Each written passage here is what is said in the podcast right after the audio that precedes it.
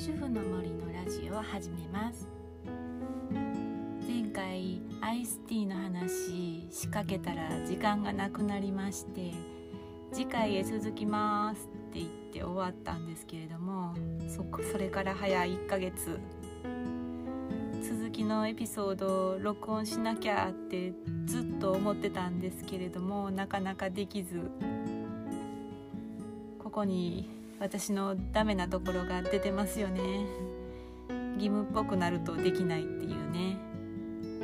何の義務もないんですけどもね。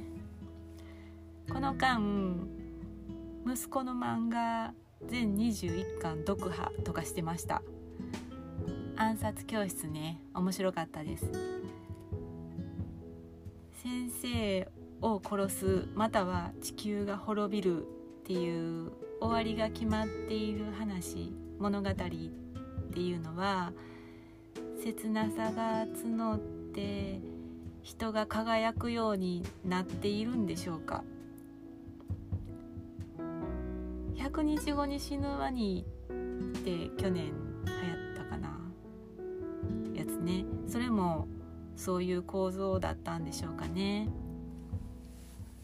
次は呪術廻戦に行くか週末のワルキューレに行くか考え中です。うんどっちも長いんでねもう読むの大変なんですけれども。あとねコロナワクチン。これはねきつかった。ほんまきつかったです。なんか3回目やるとかなってるじゃないですか。ちょっと嫌だな。えー、っとそれでは前回できなかったアイスティーの話したいと思います。あの参考に前回のポッドキャスト自分で聞いてみたんですけれどもね。まあスローな喋りですよね。もう何？口にハエ止まってるんちゃう？みたいなのね。アイスティー前回お話ししたんですけれども私なりに決まった入れ方がありましてそれはガラスのポットに沸騰したてのお湯を入れてね、えー、リプトンのティーバッグを2個浮かべるっていうやり方ね。そうするとティーバッグの先からインクがにじむみたいに紅茶の色が落ちてくるのを見るのが好きです。みたいな乙女チックなことを言ってましたね。いや乙女チックなんですよ。森マリっていう作家がいましてね。私の中ではこの人の作品というか生き方を読んだっていうのがまあ原体験の一つだと思ってるんですけれども。えー、脱線する。えー、っととにかく紅茶はリプトンが基本だと思っています。なぜなら森マリがリプトンだったから。えーと、とそのリプトンのティーバッグ私あのティーバッグのこう紐を切るんですよ。それはねお湯に浮かべた時にこう自由にしといてほしくてですね。でお湯に浮かべた後は一切触らないでティーバッグがお湯にを含んでポットの底に沈んだら出来上がりみたいな目安でね。それからそーっと箸でつまんでティーバッグを取り除くんですけれどもこれで濃ゆい紅茶が出来上がりました。最小限にしか触ってないので濃いけど渋みはあんまりない紅茶ができてるはずなんです。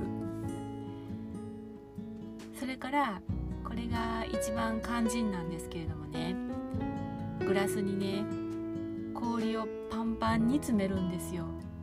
この氷も冷蔵庫で作った氷じゃなくって買ってきたロックアイスをねここだけはもうちょっと贅沢してます。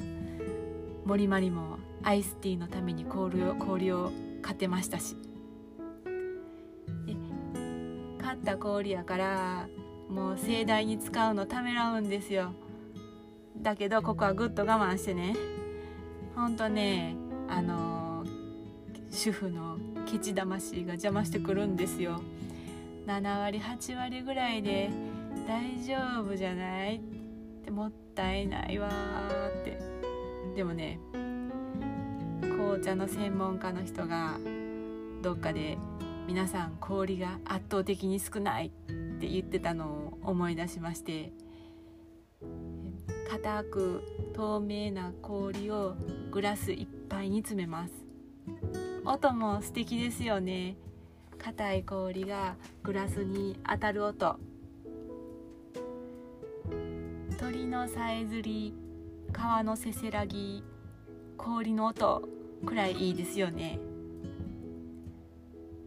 そのグラスに熱い紅茶を注ぐとね氷がみるみる溶けるんですけれども全部は溶けずに3分の1ぐらいは残るの。